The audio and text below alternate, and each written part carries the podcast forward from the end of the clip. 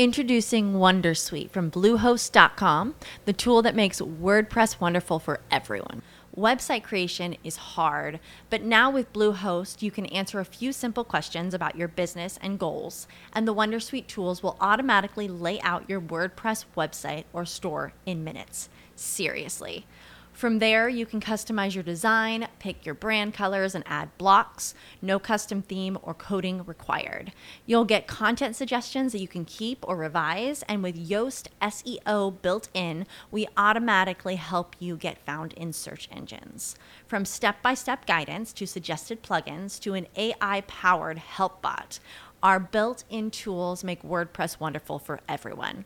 Maybe that's why Bluehost has been recommended by WordPress.org since 2005. Whether you're a beginner or a pro, you can join over 2 million Bluehost users.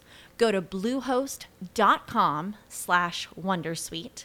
That's bluehost.com slash Wondersuite. Hey guys, it is Ryan. I'm not sure if you know this about me, but I'm a bit of a fun fanatic when I can. I like to work, but I like fun too. It's a thing. And now the truth is out there. I can tell you about my favorite place to have fun Chumba Casino. They have hundreds of social casino style games to choose from, with new games released each week. You can play for free anytime, anywhere and each day brings a new chance to collect daily bonuses. So join me in the fun. Sign up now at ChumbaCasino.com. No purchase necessary. VGW. Void were prohibited by law. See terms and conditions. 18 plus.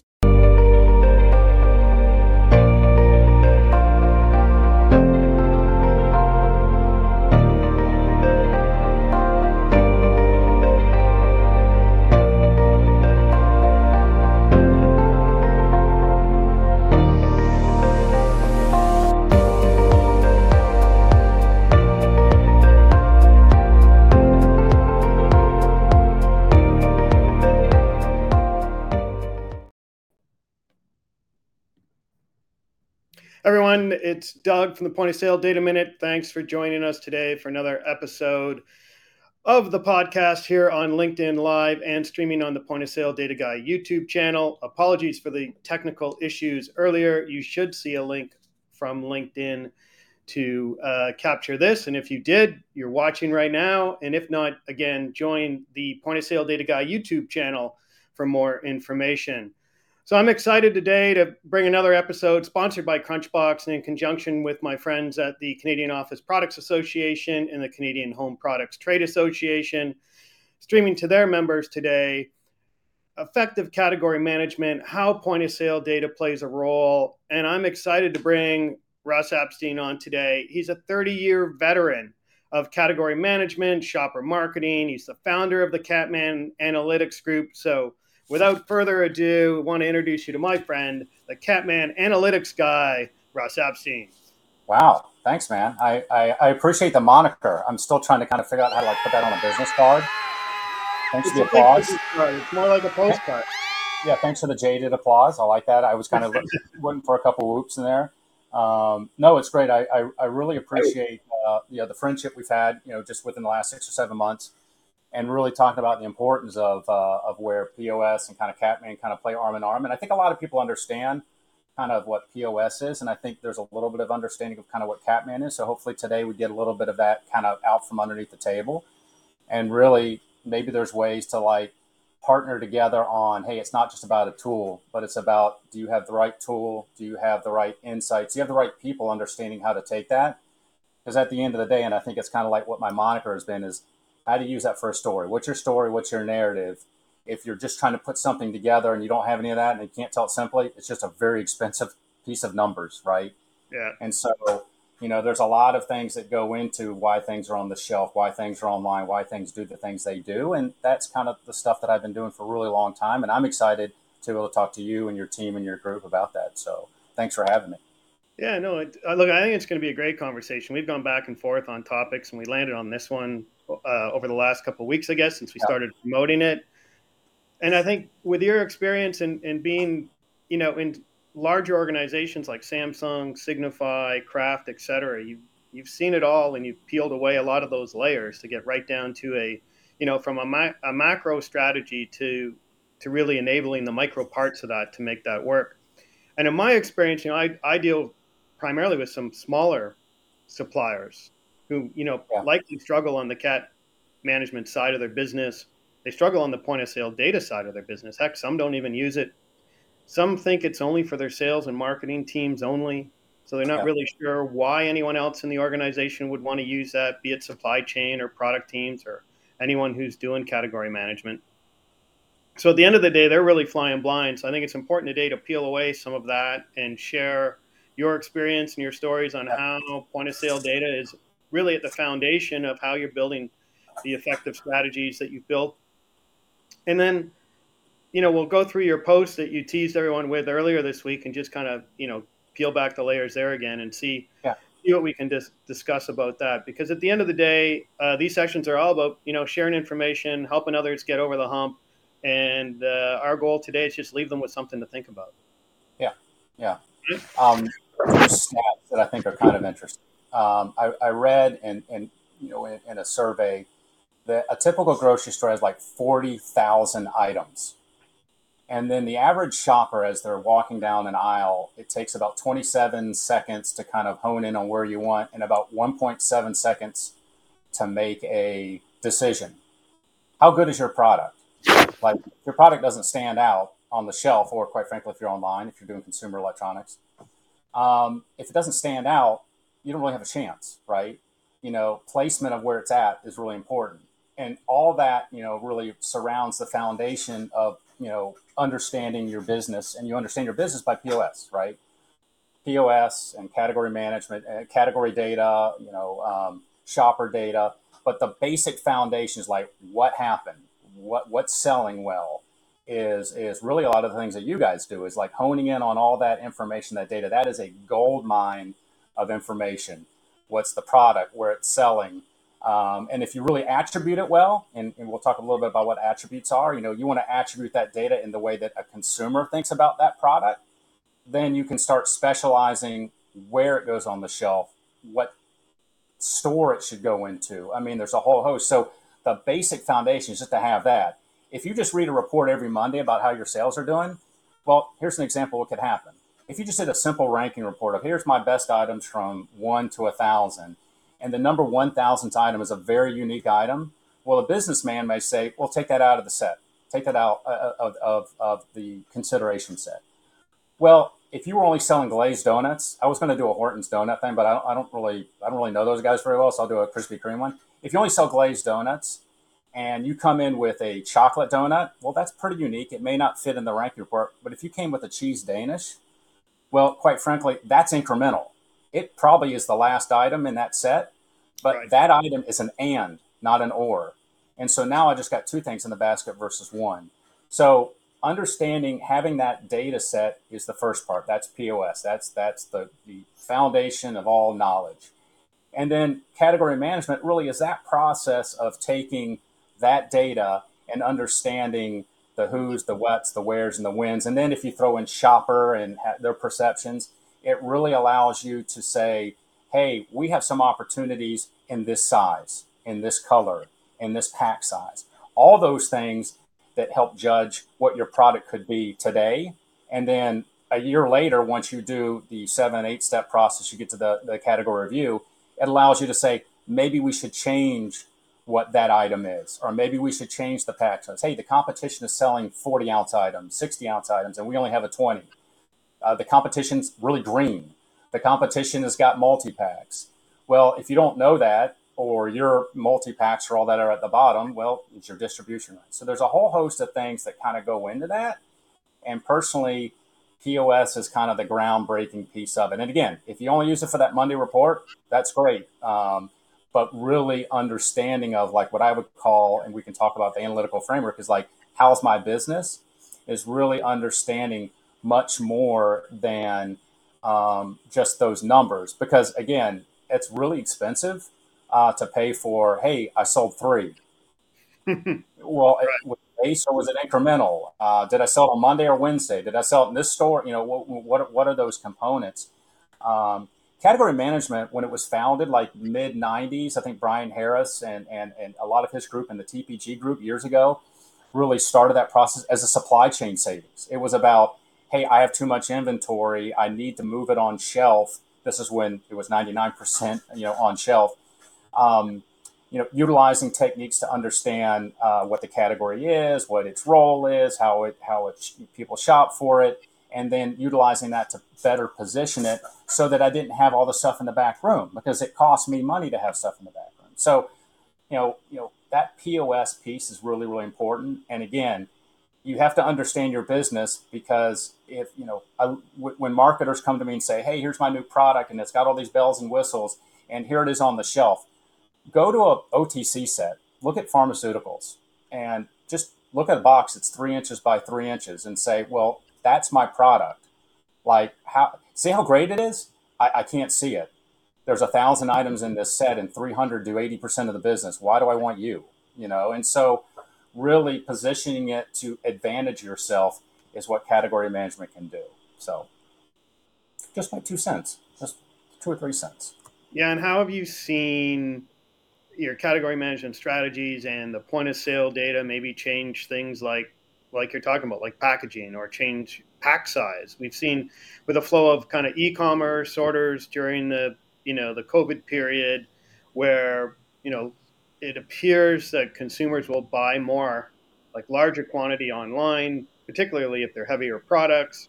And you know then some of that packaging was never meant to be picked packed and shipped. It was just meant to be put in a cart and put in a bag. But have you used point of sale data and kind of um, your strategies when it or other strategies when it comes down to like you're saying changing the size of the product the shape of the product the color of the product how that how, how have you seen that uh, impact over the years yeah, yeah I, I, mean, I, I, I, think um, the whole thought process on where online and in store is going um, for the moment, everyone's kind of trying to treat it separately.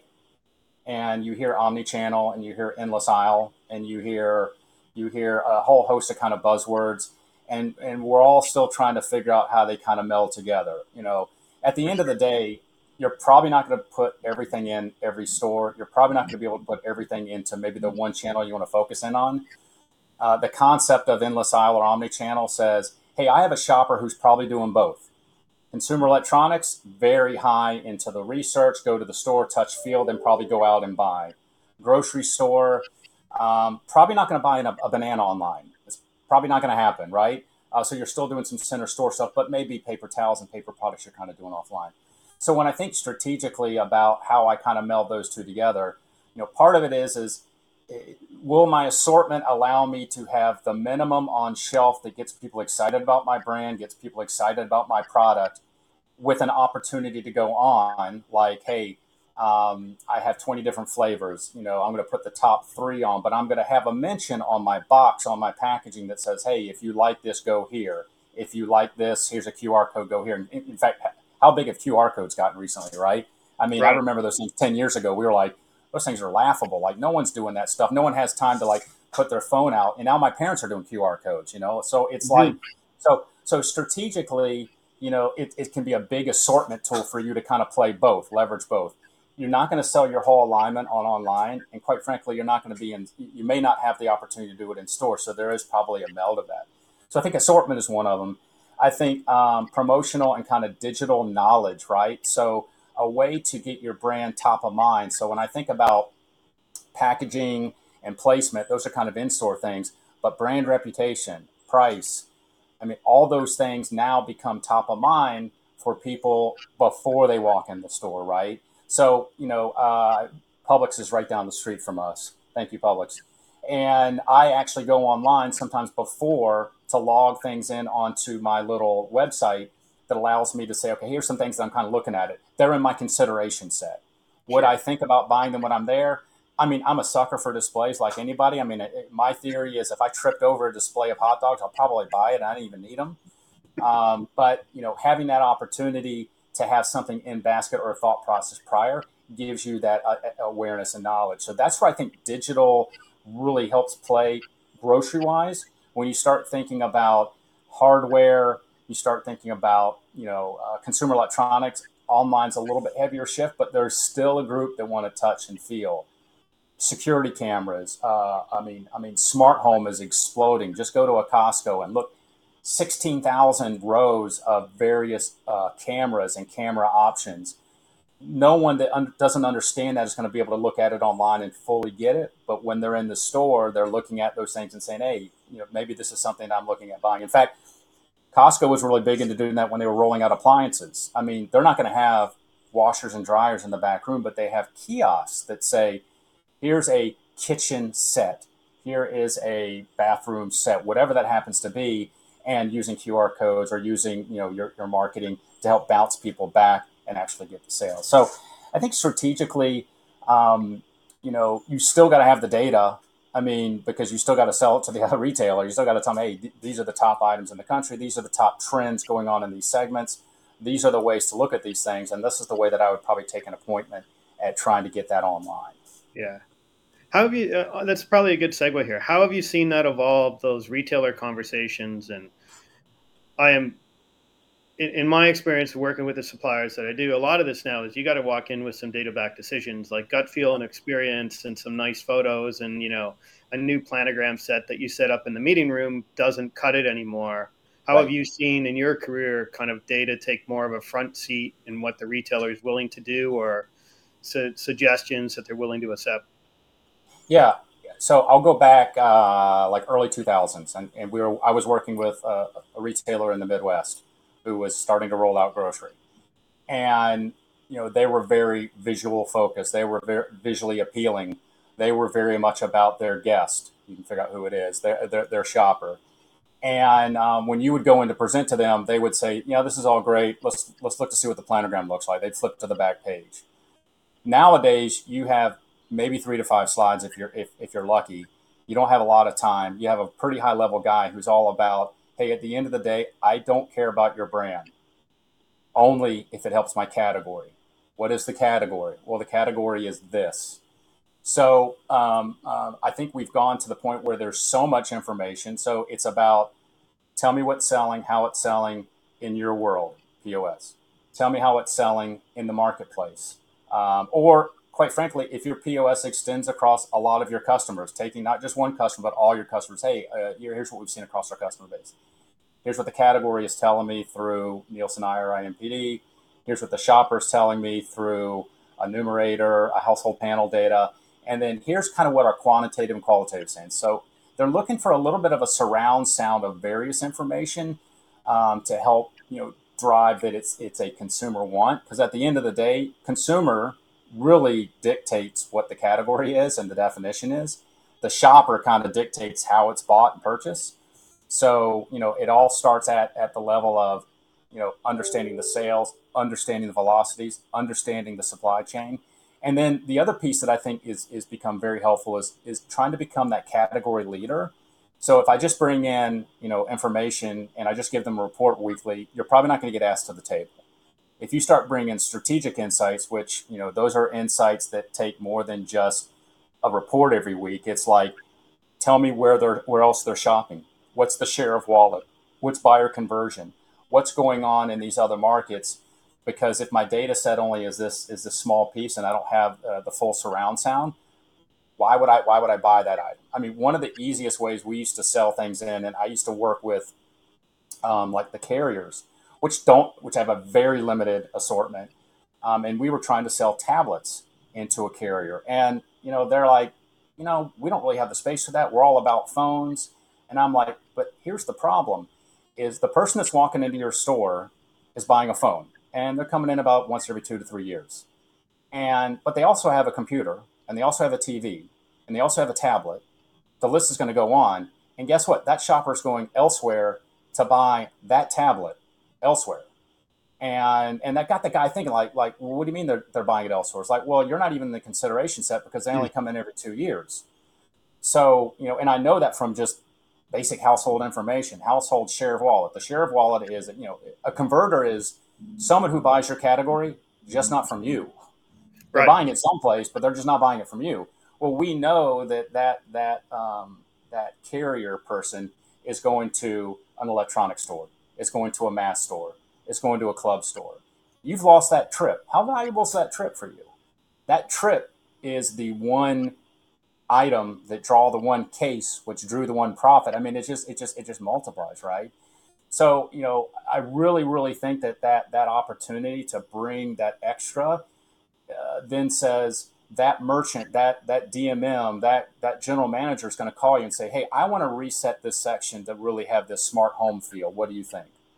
You know, we were asked by you know retailers way in the past, like, "Hey, we want to create food avenues. We want to create food for um, for the masses." You know, we are traditionally a clothing type store, so how do we do that? And and one of the ideas we came up with is like put things into meal occasions, the way people eat. So right. if, you, if you go into a Target the category of snacks and food and all that, it's called lunchbox because that's things you stick in a lunchbox. That's the category. The consumers dictated that because they put all these things in the in their basket. But guess when they didn't do it? When they were in different aisles. So if you have pouch this, macaroni and cheese here, snacks over here, animal cracker, you have it all in different aisles. They're not going to shop necessarily every one of those aisles. The, the average shopper is like 40 minutes. Like that's the average trip. Like Walmart said, "Hey, I'll have a hundred foot of cereal so that they'll they'll put more in the basket." But so strategically doing that, a lot of companies came up with ideas about doing that, having milk next to cereal. Wow, there's a concept. I, I use it about ninety percent of the time, right? right? So putting complementary items next to it, that is category thought leadership. If you win a bat, if you win, you know the, the ability to do that, you have the opportunity to help shape the way things go. And you know what? You don't have to be big I was the third place cereal guy, and I had that captainship. I was the third place coffee guy, a very huge company that will go rename nameless, kicked my butt up and down the street. But we came with really good strategic insights. We also had Starbucks come to us and say, we would like you to help us merchandise. And so all of a sudden the idea of premium coffee came out, right? So you don't have to you, you don't have to be the big guy on the corner. You have to be the objective guy on the corner the objective guy wins because again, what did I just say? The brand doesn't matter as much, but if you can help me grow my category, you win. And if my discussion with a, with a, a leader there is about the category, even though I'm representing your brand, you still win. You win all ties. I mean, every tie you, you, you know you win, and and that helps you present and gain presence. And if you don't gain the presence, I mean, you're you're, you're really struggling. And again, everything that you have is that data on the back end to help do that we've seen some of that in the hardware channel where uh, yep. I can't remember if it's Lowe's or Home Depot, but they're starting to group products together by project. So if you're yep. doing roofing, you need some shingles, you'll have shingle nails in that same aisle, or you'll have the roofing hammer, or whatever you know, whatever other security products, all in that one aisle because that's how you want to shop, and they want to make it convenient to shop, as opposed to walking through the entire store trying to find all the components that you need for your lunchbox, as you uh, as you yeah. referenced there, right? Yeah, I, I think those the um, the really good retailers have these. You know, they all have these little stores, store within a store. You know, Target, Lowe's, Home Depot, Walmart. You know, I've kind of been involved in all those, and and the reason they build those is is so hey, it's not two dimensional. It's like hey, here's what my planogram looks like on paper. Um, I can't see the depth or anything, or I don't even know if a person's walking by it.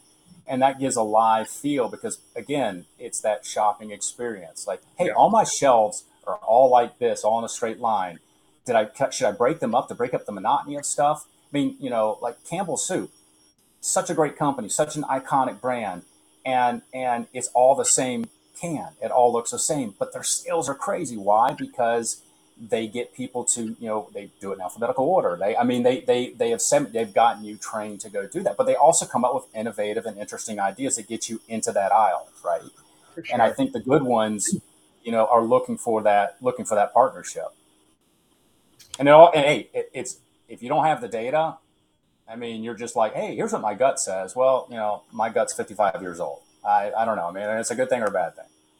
Well, and I think you know, uh, gut feel and instinct is filled in the warehouse because yep. there's racks of products that never moved for whatever reason. I was guilty of that in the past, and I've lived to live to offload that at a very heavy discount, so it didn't gather any yeah. more dust. Right?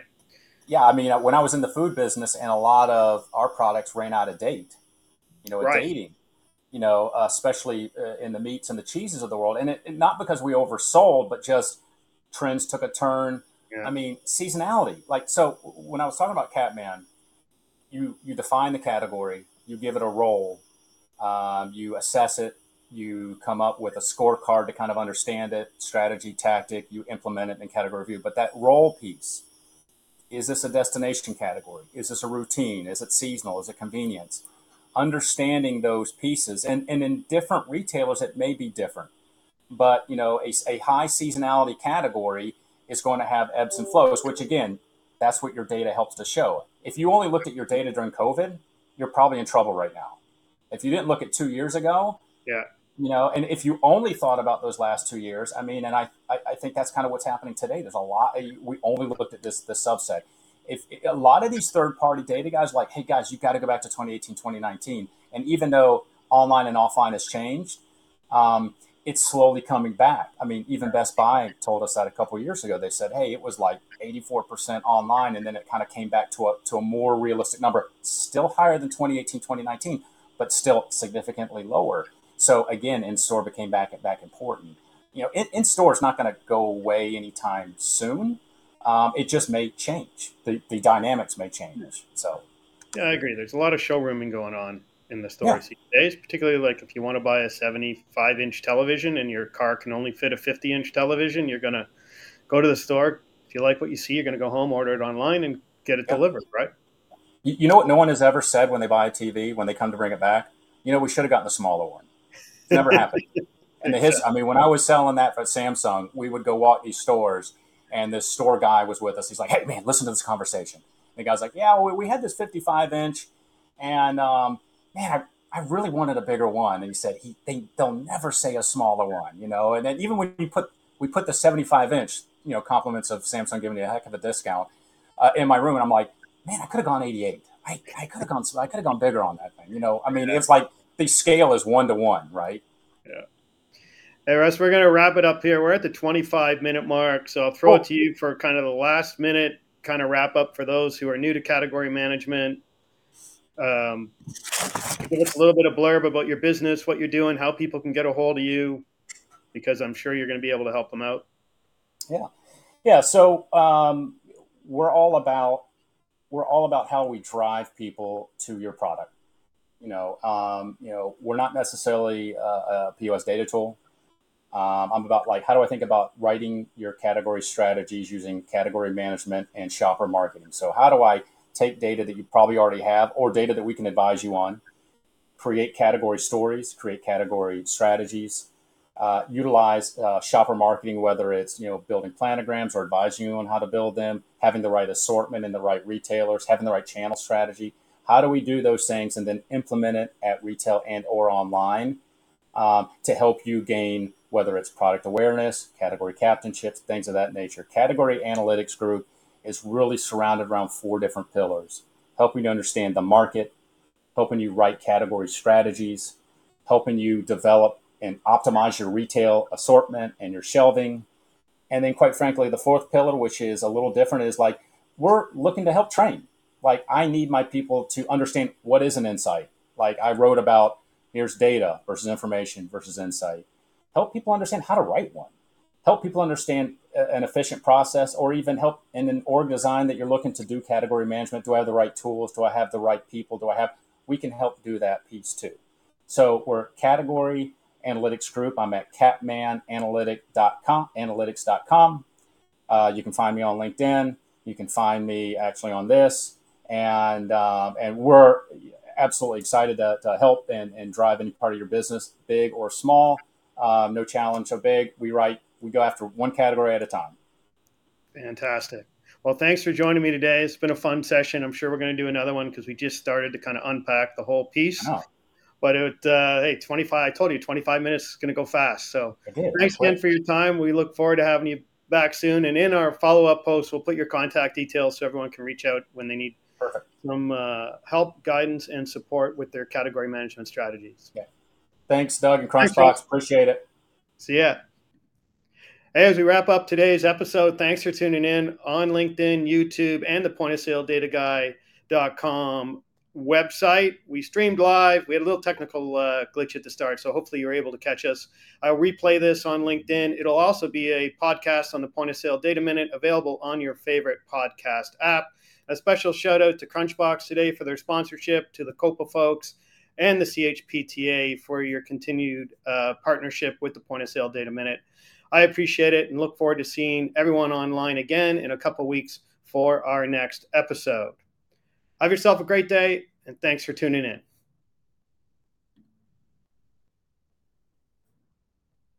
With the Lucky Land slots, you can get lucky just about anywhere. This is your captain speaking. Uh, we've got clear runway and the weather's fine, but we're just going to circle up here a while and uh, get lucky. No, no, nothing like that. It's just these cash prizes add up quick. So I suggest you sit back, keep your tray table upright, and start getting lucky.